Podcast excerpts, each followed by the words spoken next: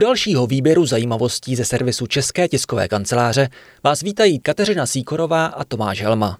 Začneme objevem Evropské kosmické agentury na Marsu. Sonda Mars Express objevila pod vrstvou ledu v jižní polární oblasti rudé planety několik jezer tekuté vody, která je zřejmě slaná. Evropská kosmická agentura o tom informuje na svých webových stránkách. Satelit Mars Express obíhá kolem sousední planety Země od prosince 2003. Její pokročilý radar pro zkoumání podzemí a ionosféry odhalil na Marsu už v roce 2018 podledovou vrstvou v hloubce půl druhého kilometru podpovrchový rezervoár vody. Nyní s přihlédnutím k více údajům a po jejich analýze jiným způsobem byla odhalena tři další jezera. Největší z těchto vodních nádrží má velikost 30 na 20 kilometrů a je obklopená několika menšími jezery. Předpokládá se, že tato voda bude velmi slaná vzhledem k tomu, že v mrazivých teplotách zůstává tekutá. Mars byl kdysi teplejší a vlhčí a voda tekla po povrchu podobně jako na Zemi. I když dnes není možné, aby voda zůstala na povrchu Marsu stabilní, nové zjištění otevírá možnost, že pod zemí může existovat celá soustava starodávných jezer, možná milionů nebo dokonce miliard let starých. Byla by ideálním místem pro hledání důkazů o životě na Marsu, i když velmi obtížně dosažitelným. Jezera ukrývající se pod ledovci jsou známá i na Zemi, jako je jezero Vostok na Antarktidě, které je podle vědců pod ledem uzavřené možná až 35 milionů let. Taková jezera mohou ukrývat jedinečné ekosystémy a poskytovat užitečné analogie pro astrobiology, zkoumající, jak může život přežít v extrémních podmínkách, konstatuje Evropská kosmická agentura.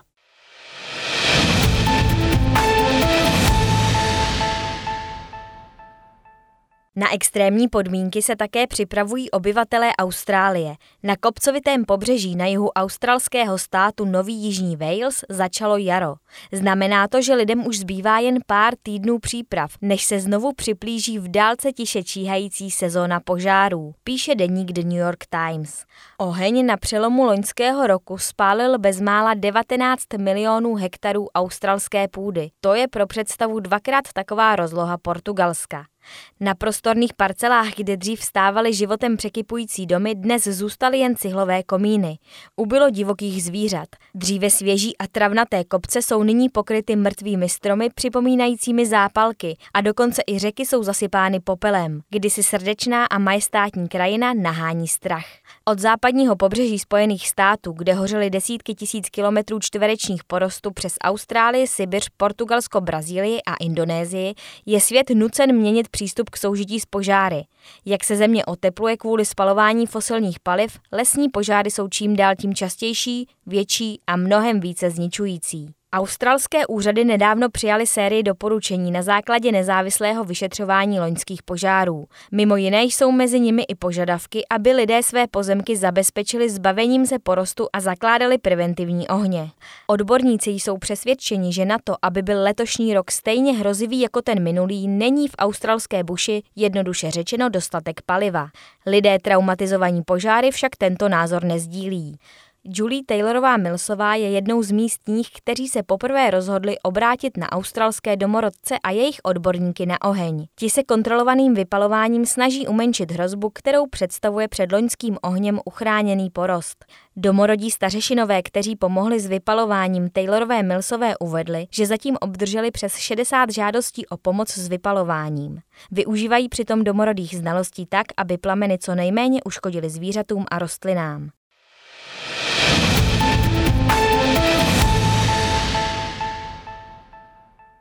Bojovat proti oteplování planety jde mnoha způsoby. Snížit spotřebu masa, nelétat letadlem, vzdát se automobilu, to jsou skutečně silné individuální kroky, jak snížit uhlíkovou stopu. Avšak nejúčinnějším chováním je mít méně dětí, alespoň podle vědců z Lundské univerzity ve Švédsku a z Kanadské univerzity Britské Kolumbie, píše to francouzský deník Le Monde. Dítě vyprodukuje 58 tun oxidu uhličitého ročně, zatímco vegetariánský režim ušetří v průměru necelou tunu ročně, necestování letadlem asi 1,5 tuny a autem 2,5 tuny, a to dohromady umožní ušetřit necelých 5 tun ročně. Mít či nemít děti a tak pomoci zachránit planetu Je otázka, která znepokojuje část mladých lidí, kteří přemýšlejí o potřebě zachovat životní prostředí. Svědčí to o novém pohledu na důsledky rodičovství. Porodnost ve Francii je stále v Evropě nejvyšší. Je důsledkem zejména významné podpory mateřství. V roce 2010 nechtělo s rodičovstvím experimentovat 5% mužů a žen. Porodnost však i ve Francii už mnoho let klesá. Týká se to hlavně mladých lidí ve věku od 20 do 29 let. Zatím ale není možné určit, zda si jen přejí stát se rodiči až později, nebo zda jde o definitivní rozhodnutí. Motivace lidí, kteří děti nechtějí, jsou složité. Jen málo žen tvrdí, že se vzdávají mateřství z ekologických důvodů. 21-letá Liza Noalová, mnoho let vegetariánka a v poslední době veganka, odmítá letadlo a děti. Oteplování klimatu, vymírání zvířat, pandemie. Podle mého názoru je ekologie hlavním argumentem, proč nemít děti, přiznává. A tato volba její okolí znepokojuje. Říkají mi, uvidíš za deset let, budeš chtít děti stejně jako všechny ženy. Jedna maminka mi řekla, buď klidná, ono to přijde. Já jsem ve tvém věku o dětech neuvažovala. Ginekolog zase prohlásil, ujišťuji vás, že změníte názor. A co když bude chtít děti váš partner, svěřuje se Lisa. Proč se tato volba podpořená ekologickými argumenty mezi mladými lidmi šíří? Nová generace má potřebu realizovat se jinak. Dnes je možná více mladých lidí, kteří si říkají, že je možné nemít děti a že jejich život bude i tak úspěšný, uvádí socioložka Charlotte Debestová. 26-letá knihovnice Laura Švabová řekla, v současných podmínkách si nedovedu představit, že přivedu na svět človíčka, který o to nežádal. Po čtyřech měsících rozmýšlení, jak to stanoví zákon, se rozhodla pro sterilizaci. Nechala se operovat, aby nikdy neotěhotněla. Zdůrazňuje, že se teď cítí svobodně a je si jistá, že už ji budou brát vážně.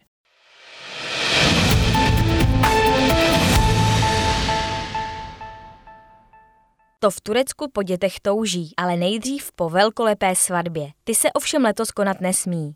630-letá nastávající nevěsta Nalan Altasová letos kvůli pandemii způsobené koronavirem musela už třikrát přesouvat termín své svatby.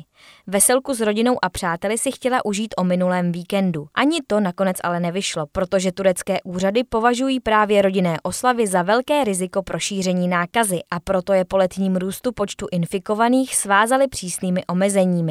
Altasová a její partner ale chtějí svůj velký den prožít podle svého a tak prozatím snětek odložili na neurčito, napsal britský list The Guardian. Altasová řekla, vždycky jsem doufala, že svatební den si se mnou užije celá rodina a všichni blízcí, ale když teď omezili délku oslav na jednu hodinu, celé jsme to zrušili. Jsem z toho psychicky úplně na dně a finančně je to také velká zátěž. Případů nákazy v Turecku pomalu přibývá od chvíle, kdy byla v červenci zrušena většina restrikcí. Úřady kvůli tomu opět zpřísnily pravidla a vyžadují například roušky ve všech veřejných prostorech a na pracovištích. Tvrděnová pravidla dopadla i na pořádání rodinných sešlostí. Stránky tureckých bulvárních médií v létě plnily téměř hororové příběhy o koronavirové nákaze na svatbách. Například jedna veselka byla zrušena poté, co všichni hosté ze strany nevěsty měli pozitivní test. Jinde se zase prokázala nákaza u ženy, která během tří dnů navštívila pět svadeb. Od začátku září se proto svatby smějí konat jen v případě, že obřad a oslava trvají na nejvýš hodinu. Navíc je třeba dodržovat rozestupy mezi hosty, nesmí se podávat jídlo a zakázán je i tanec. V některých oblastech fungují i dobrovolní svatební inspektoři, kteří dodržování vládních nařízení kontrolují. Omezení svadeb považuje Turecko za přijatelný kompromis a způsob, jak zpomalit šíření nákazy bez drakonických opatření, jakými by byly lokální či celostátní karanténa, které by znovu zasadily ráno už tak těžce postižené ekonomice ale svatební průmysl, v němž se vzhledem k více než půl milionu svadeb za rok točí téměř 100 miliard tureckých lir, v přepočtu asi 300 miliard korun, čeká velký propad.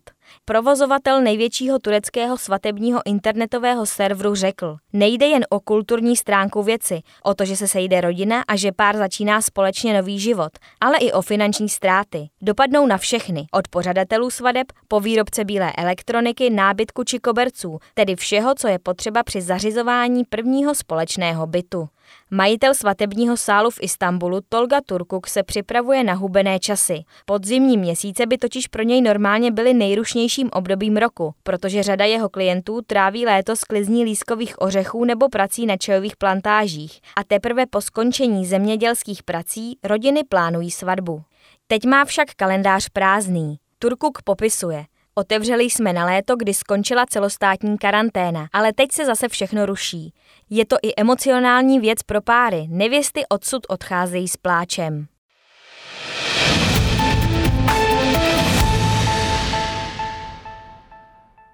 A z Turecka do Kambodži. Britská veterinární charita vyznamenala sedmiletou krysu za odvahu a oddanost při hledání min v Kambodži. Sameček krysy obrovské jménem Magava vyčenichal už 39 nášlapných min a 28 kusů nevybuchlé munice a pomohl vyčistit území o velikosti 20 fotbalových hřišť. Informoval o tom server BBC. Krysy mají velmi dobře vyvinutý čich a umějí odhalit chemické složky ve výbušninách. Ignorují různé kovové úlomky a vyhledávají miny rychleji než člověk. Jakmile na nějakou narazí, upozorní na ní svého lidského spolupracovníka, který je doprovází. Magava umí prohledat za 20 minut území o rozloze tenisového kurtu, což člověku s detektorem kovů trvá 1 až 4 dny. Výcvik hlodavců k vyhledávání nášlepných min a nevybuchlé munice trvá obvykle rok a zvířata po jeho absolvování obdrží certifikát. Sedmiletý Magava, který se už blíží svému důchodovému věku, váží něco přes kilo i když je větší než ostatní druhy krys, stále je dost lehký na to, aby neaktivoval nášlapné miny. Veterinární charitativní organizace krysího samečka vyznamenala zlatou medailí, kterou deník The Guardian přirovnal ke zvířecí obdobě Jiřího kříže, nejvyššího britského vyznamenání za statečnost udělovaného civilistům. Organizace udělila vyznamenání už 30 zvířatům, krysu ocenila poprvé. Ředitelka veterinární charitativní organizace Jen McLaughlinová řekla, Magavova práce přímo zachraňuje a mění životy mužů, žen a dětí, které ovlivňují tyto nášlapné miny. Každé objevení nášlapné miny snižuje riziko zranění nebo smrti místních lidí. Kambodža je jednou ze zemí světa, které jsou minami nejvíce zamořené, uvádí na svém webu organizace Mac International, která se věnuje odminovávání ve více než 20 státech. Nášlapné miny jsou v Kambodži pozůstatkem bojů mezi rudými kméry, vládou a dalšími aktéry, zejména v 70. a 80. letech minulého století. Od roku 1979 tam výbušniny zabily nebo zranili přes 64 tisíc lidí.